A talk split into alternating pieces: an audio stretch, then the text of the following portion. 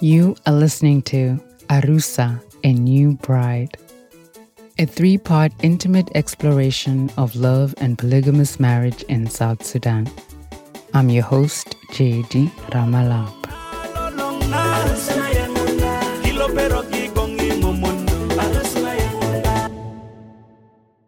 Episode 2 Three is a crowd.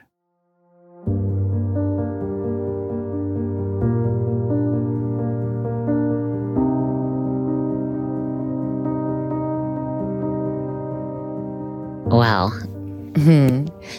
So, 2020, my husband and I, we in January had come back from Australia visiting our oldest son, Malal, who has a grandson, or now two. Uh, we came back and we were doing work together, um, supporting the Basketball Federation. Um, and it was things were going along smoothly. And in March, um, I realized that my mom was not doing well. She needed surgery. And so I spoke with my auntie who said, like, she's to have like major surgery, a hip replacement, knee replacement, everything. And immediately, and Michael was listening to me on the phone with my aunt. She was on speaker. I was like, okay, well, then I'll be coming out. 2020, a year that changed everything for billions of people around the globe. 2020 is also the year the second wife joke Saree and Michael shared in their more than two decade long marriage would suddenly become a reality. But not in the way either one of them had anticipated. In fact, it seemed to happen almost by accident. When we came, it was not in my mind to do that. You know, we came here to do some great work and help my people and help each other and sustain our life. And uh, and then one point, her my mother-in-law got sick, so she left me for three months. You know, I'm here so this how this thing started. Three months, she's gone. I'm missing her. I'm missing my kids. So, um, so we start talking. You know,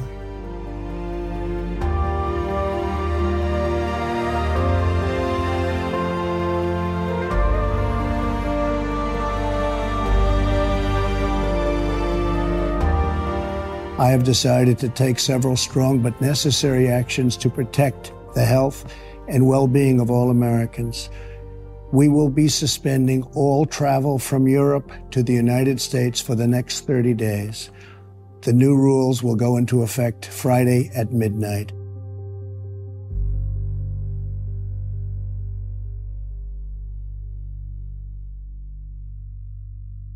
No sooner had Saree arrived by her mother's hospital bed on the 12th of March 2020 then the then US President Donald Trump announced the suspension of all flights going in and out of the country to contain the spread of the COVID 19 virus.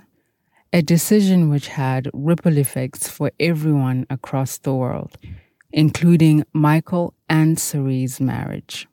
So then uh, we had a schedule. My husband and I, we would talk every day. Um, you know, twice a day. So in the morning and in the evening, because there was like a 10 hour time difference. Mm-hmm. So we were talking back and forth, talking back and forth. And then I think by April, Kiir shut this country down. It went on lockdown. Um, and we, we kept talking. Um, but, you know, I would hear messages where he's like, baby, you need to be careful. This COVID is real and da, da, da, da, da. And I'm like, yeah, I know, you know, Michael would continue to provide Saree with emotional support over the phone while she was caring for her mother, who was recovering from multiple operations. Saree relished their conversations, which were a great stress reliever for her. Then a thought occurred to her. maybe she was not helping Michael in the same way he was helping her. So she told him she'd be okay if he found someone in Juba to help him de stress too. But Michael assured her that he was good. Yeah, so he felt like, you know, he's not that kind of guy that needed anything extra on the side um, in terms of sex or anybody. And so that was, you know, like two and a half months in.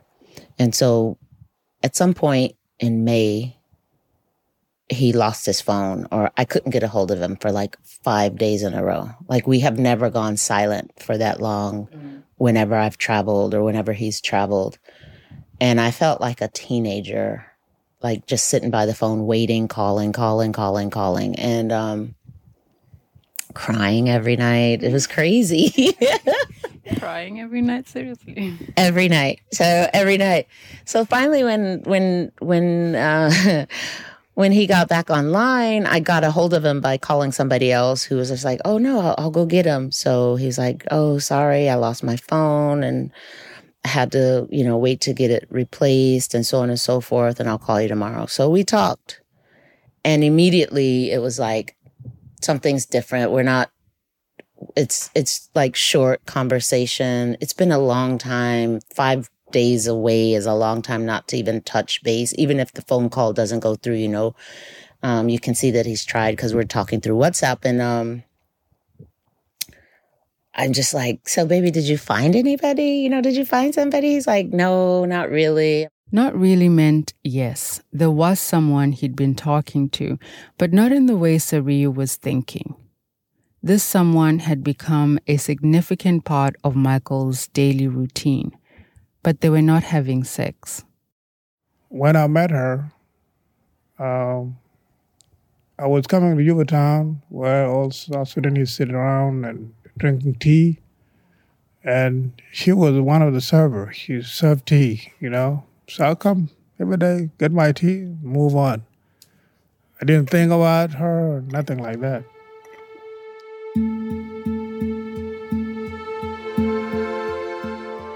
The tea server was Adhel Ring, a single mother from Twic County, Warrap State, which is also where Michael comes from.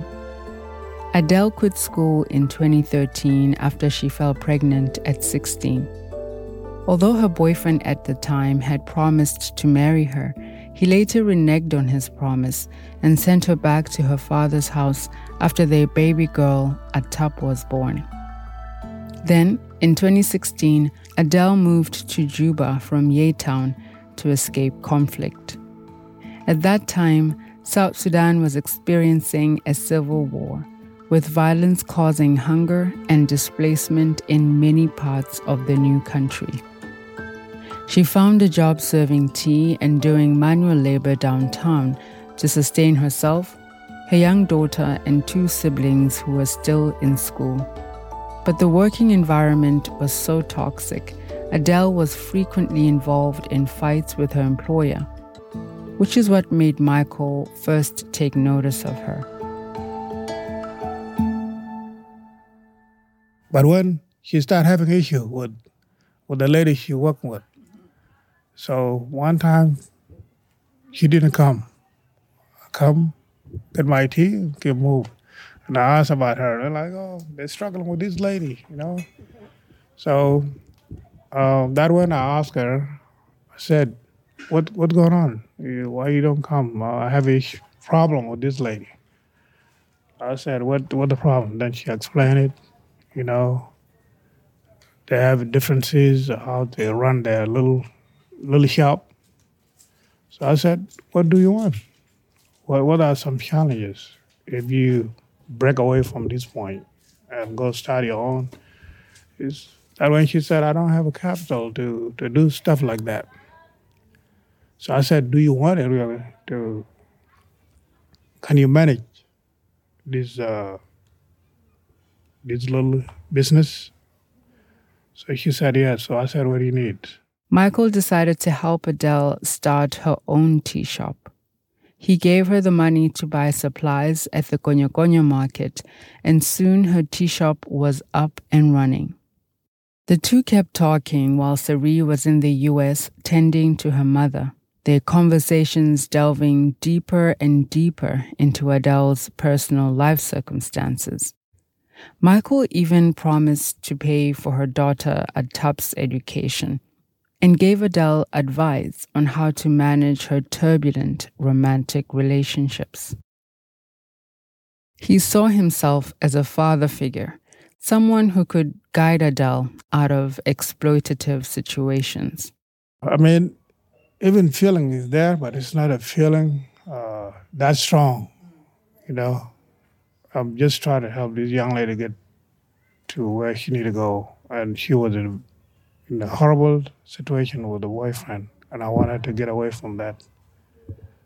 Even when talking to her, the guy will come, you know, yell at her and all this. You know, what are you doing with this old man? You know, you know, he's gonna die soon. that that stigma, the, the thing, South Sudanese. You know, so. But I'm telling her, I said, this guy is no different than the one got you pregnant. This guy is uh, is a failure. I mean, you can see try to control you, you know. I want you to be free from him. You know, that's what I told her. I said, you need to let him go. You know, the way I see is a dominant, male dominant. Try to dominate the lady, you know, where you cannot even speak. You know, so, so she saw that it's healthy. She started listening to me, you know. And this is how she developed this feeling about me, you know. But Adhel did not see Michael as a father figure. She saw him as someone who could be more than just a friend and a mentor.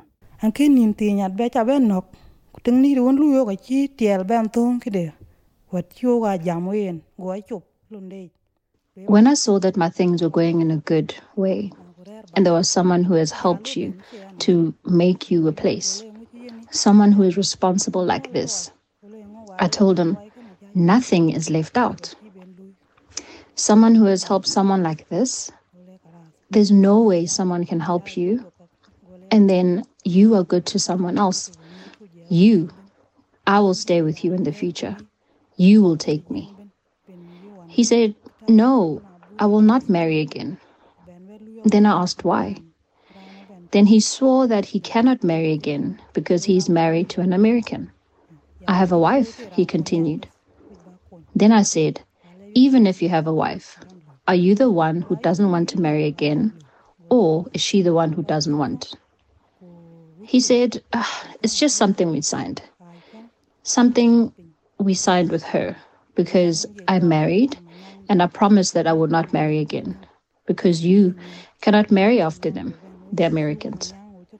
Then I said, That's a lie. When Saree returned to Juba four months later, at the tail end of June, the subject of a second wife came up again. But this time, it was not a joke. Michael's extended family had been pressuring him to marry a second South Sudanese wife while Saree was away he was feeling some kind of pressure from family. Um, you know, his his sister actually told me to my face, like, it's like your kids don't exist if they're not here. And I'm thinking, if she's telling me that, what is he really feeling? He must really be feeling that, like, yeah, his people are making him feel as if he's not a man. Where where where are your offspring? You know, where where where are they? And not to mention that like I'm not of his tribe. I'm not Dinka, you know, so we need our own wife. They're not saying that to his face, but the pressure was there. They also wanted Michael to marry a South Sudanese wife for his brother, who had died young before he could get married or have children. In Dinka culture, one of the more dominant of the 64 tribes in South Sudan, this practice, commonly known as ghost marriages, is a way of extending the legacy and memory of a dead relative to keep them alive, so to speak. They said that you're your uh, American wife is okay. We accept, but traditionally, you know, talk to your wife. Need a wife here on the ground. So like when people come to you, they're not going to be like in a hotel. You can cannot stay with Michael. You cannot touch Michael. All this stuff. So all this weigh on me heavy. At first, Saree really struggled with the idea of a second wife. Initially, when I first came back and we had these conversations, that's when all the tears were there. Like I was crying every time we started talking about the potential, the potentiality of actually really now ending the joke and making it a reality. Like this could really may happen. And I cried like every time we were having these slumber parties with all these questions. Well, what if, what if you find somebody you love her more? And what if, what if she wants sex more than me? And, and what if, you know, what if she can't have kids? And what if this? And what if that? Like so many what ifs. And he's just like, baby, if you're going to be crying about this kind of stuff now, you won't be able to do it. And I felt like that was such a flippant remark from him. The couple began to discuss what taking a second wife could look like in reality, especially since Michael's family had already identified a new bride for him. So then Saree said, I agree with that, but this young lady that talk about, it cannot be younger than my kids. I said, okay, yeah, I can do it. Let's go. So we went to the village. We saw the girl we found out younger. She's younger than my son and also my daughter. He just with my younger one, my last one. Yeah, age. So he's like, no. So I said, okay. Yeah. Uh, I mean, I already told you, you know, whatever you not pleased, I'm not going to do. You know, so we came back. While this process was going on, Adhel kept calling and texting until Saree noticed and began asking questions about the true nature of their relationship. And so I began looking at his phone, something I've never done before, checking his phone, checking his messages. I mean, like it's crazy. I've never done this before, Jetty. So on the way to the village, I'm like, baby, she's calling you, she's texting you you need to put a stop to this. He's like, well, I'm not responding. I'm like, that's not the same as saying this is not appropriate. I'm with my wife, blah, blah, blah. I said, you're, you're letting her continue. So he's like, I'm not checking. And so I messaged her, say like, you need to stop. Not getting the answers she needed, Saree pressed Michael further and further. So that night, I asked Michael, I said, so, you know, baby, so we rejected this one. Are you done with that one in Juba? And he said, We'll see. And Jetty, that was the first time in my life ever where I felt like I could kill him. Like I punched him so hard, Jetty. I socked him. Like you could hear it. And he just turned around so quick and was just like, What's going on? I said, Baby, can you please be honest with yourself? I'm not lying. I said, I didn't say you were lying. I said that you're not being honest with yourself. You have a feeling for this young girl in Juba. You keep saying that it was for your deceased brother, and it's not. So you need to just be honest. Like, I can handle whatever the truth is. But despite Saree's discomfort and objections, Michael didn't see anything wrong with his relationship with Adhel. Well, the issue, I didn't see uh, stopping because I didn't start anything. It's a it's a communication, continual communication. It was nothing, you know. But I guess she was worried, you know, that I'm not going to stop. So why not uh, give them what they want, you know. But it's my personality, you know. Um, I like to help. Even my job is what it is. Um, training all the youth of all South Sudan to have a better life, you know. So kindness, I don't want to see young people don't have somebody hand lift them up. Feeling defeated, Saree made a decision that would change the course of all of their lives. I saw that he wasn't going to change his mind and put a stop to wanting to care for her. Mm-hmm. Yeah. And I'm the type of person to where, like, I'm not going to let life happen to me. I'm going to make things happen. So when you look at all of it, there are days where I really blame myself because I sped up the whole process. I was the one that's just like, you know, fuck it. You're marrying her. You're not willing to put her aside because he was worried about hurting her further. Yeah. And I'm not going to sit here crying about it. So Michael arranged an introductory meeting. One day I, I talk talk with her on, on, on, on phone. And then he said that I'm I'm gonna meet you. And I say, okay. I feel oh my God. Then the day they wanna meet me, they come and pick me with Michael. I I'm so fear like it, we went there to the place and we sit, we talk and I feel fear like really fear. Even I, I don't know how to talk more in, in English. Michael is the one help me. I will talk young, then he will explain it to Man Malau. Man Malau is an honorific name for Saree, which means mother of Malau. Then I explain it. I feel like, oh, let me get dressed well. Even I, I feel like he will say, oh, look at this one. She, she's dressed like a, like a Junubin or what. Junubin is a term used to describe South Sudanese people. It stems from the word Junub, which means south in Arabic. I dress a long, long clothes. I say, I feel like, oh, he, he will see me like, and he say that he's respectful and he, he don't he don't wear short clothes. See, it's just how I feel. I get dressed, then I came. The three met in the small hotel room Michael and Saree shared.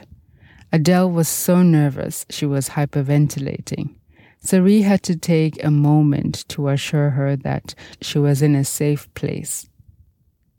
The conversation was awkward at first, but then it reached boiling point when Adhel suddenly revealed her true feelings for Michael for the first time. And I say, yes, I'm, I'm happy for that that you want to be a second wife? And I say, yes. And I and he say that, like, now, are you ready to be a second wife to me? I say yes. I love your husband. That what I, I, I didn't say even the, that I like. First day. The first day I say, I love your husband. Then he say, like something is different. You like, how you love. Is what I say really. Say really? Say yes. Then I feel fear. I talk is that what I'm saying? Like really, I don't wanna I don't wanna go back. I talk I talk straight. Yeah. I talk to Man Malau. See, that what make Man Malau feel hot. Like when he talk to Michael, he feel like, oh, Michael, this lady, he come just the first day we met. Then he say, I love your husband. like, really? This is not gonna be a, a, a wife of your brother. This is yours. He need you. And he say, no. See, is how I feel.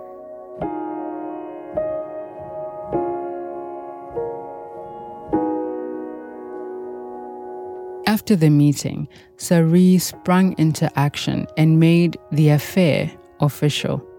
She met with Adhel's father and negotiated Adhel's dowry, which is equivalent to a marriage contract. I felt like I wanted to be able to show people like this is the real way that it's supposed to be done. If your husband wants to bring a second wife, you should be the one sitting and negotiating. You should be the one helping bring it all. Like there is a way that it's supposed to be done culturally. The way it's done now is completely perverted. Guys are like bringing second wives and third wives and fourth wives, and the first one doesn't know. In this case, we sat, we talked together um, he he sat down with me even the day before I was supposed to take this whole bag of money that represented cattle. He walked me through. I was a bit annoyed because it was the day before, and you know, like we like to do more planning than that. But there was transparency every step of the way. That's what I want to say about the whole thing. Is like there was there was communication and transparency every step of the way. Once the dowry was settled, they all moved in together under one roof. I found us a house to rent. I built two identical beds. I had the kitchen redone. We, we, she moved in with us in September. By October, she and I went to the village to go get her daughter, bring her daughter. Yeah. So I just kind of took control of everything. Like, it's not going to change. And I think that if you were to talk to other you know, Janubi women who are first wives who kind of like go on that power trip or take control. This is what they choose to do. I'm going to keep my dignity. This is not going to be some scandal. Because to be clear, it wasn't like he was announcing to people that, oh, I'm bringing an Arusa, you know, a new woman. No. So it was me making the announcement to people. It was me saying, Yep, we're bringing a co wife. Yep, this is what's happening.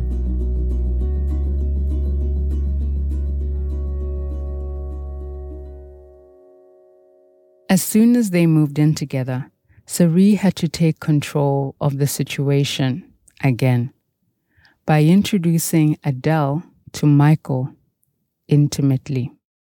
But one of those nights, it was my night, and um, I was like, no, you just come, just come into the room, you know? So he's laying like naked and I have like a jalabi on. She has a jalabi on or whatever. And I'm trying to help her understand like, this is how you, you know, like massage or whatever when he's tired, blah, blah, blah. So it's like I got the coconut oil or the shea butter, whatever, massaging his feet, massaging his arms, his legs, and whatever, whatever. And then we get to the third piece and I'm like, yeah, and then you just do this and this. And she's just like, oh my God, I I can't, I, I, I can't. I'm like, it's, it's really okay. Like we need to know right now that we're going to share this piece, you know, and you need to understand how I treat it, right? With respect, uh, with desire, with sometimes I don't give a damn about if I see it hard or soft, just like I'm just massaging my husband. He's tired after a long day. I wondered why Saree felt the need to do that instead of allowing Adhel to discover Michael for herself. What I was trying to do was help her understand that this is awkward for him to have another woman, to have another woman in the same house as his woman and now to have somebody who doesn't know him at all. So I was trying to make it easy for both of them. You know, like one to show up and say like I don't care if she sees you naked the same time that I see you naked. It's okay. Two to be like you you need to learn that you're going to be disappointed with everything you think that you know to please maybe he wants something new, but it's going to be really hard to teach an old dog new tricks, right? So let me show you some things that are okay for now. So maybe I, I, I mean, I don't know. I was just trying to help them ease into and let them know, like, I'm okay with sharing this piece. It's okay.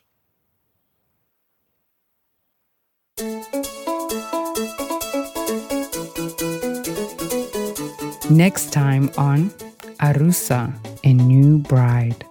Sometimes or some days I feel sad or I feel like why I do this.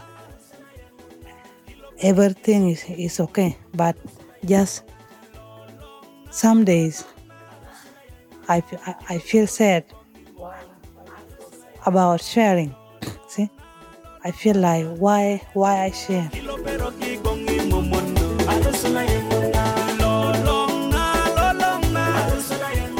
Arusa, a New Bride, is brought to you by Sound Africa. Soundtrack and theme song is Arusu by Hardlife Avenue Stars, mixing and sound design by Neil Liddell, text and story editing by Brittany Kesselman, fact checking by Mustapha Dumbuya, photography by David Lomuria, podcast artwork and design by Peace Ogwigwiyan, translations by Alith Ayer, marketing and publicity by Didi Khumalo. And a very special thank you to Adhel Ring, Saree, and Michael Achuil Mading for making this podcast possible. I'm your host, JD Ramalapa. Thank you, thank you, thank you for listening and stay safe and sound. Sound Africa is an independent podcasting organization with a mission to bring a historical lens to modern questions. Follow us on X, Facebook, and Instagram with the handle at sound underscore Africa or visit our website soundafrica.org and subscribe to our newsletter for updates on our latest podcasts.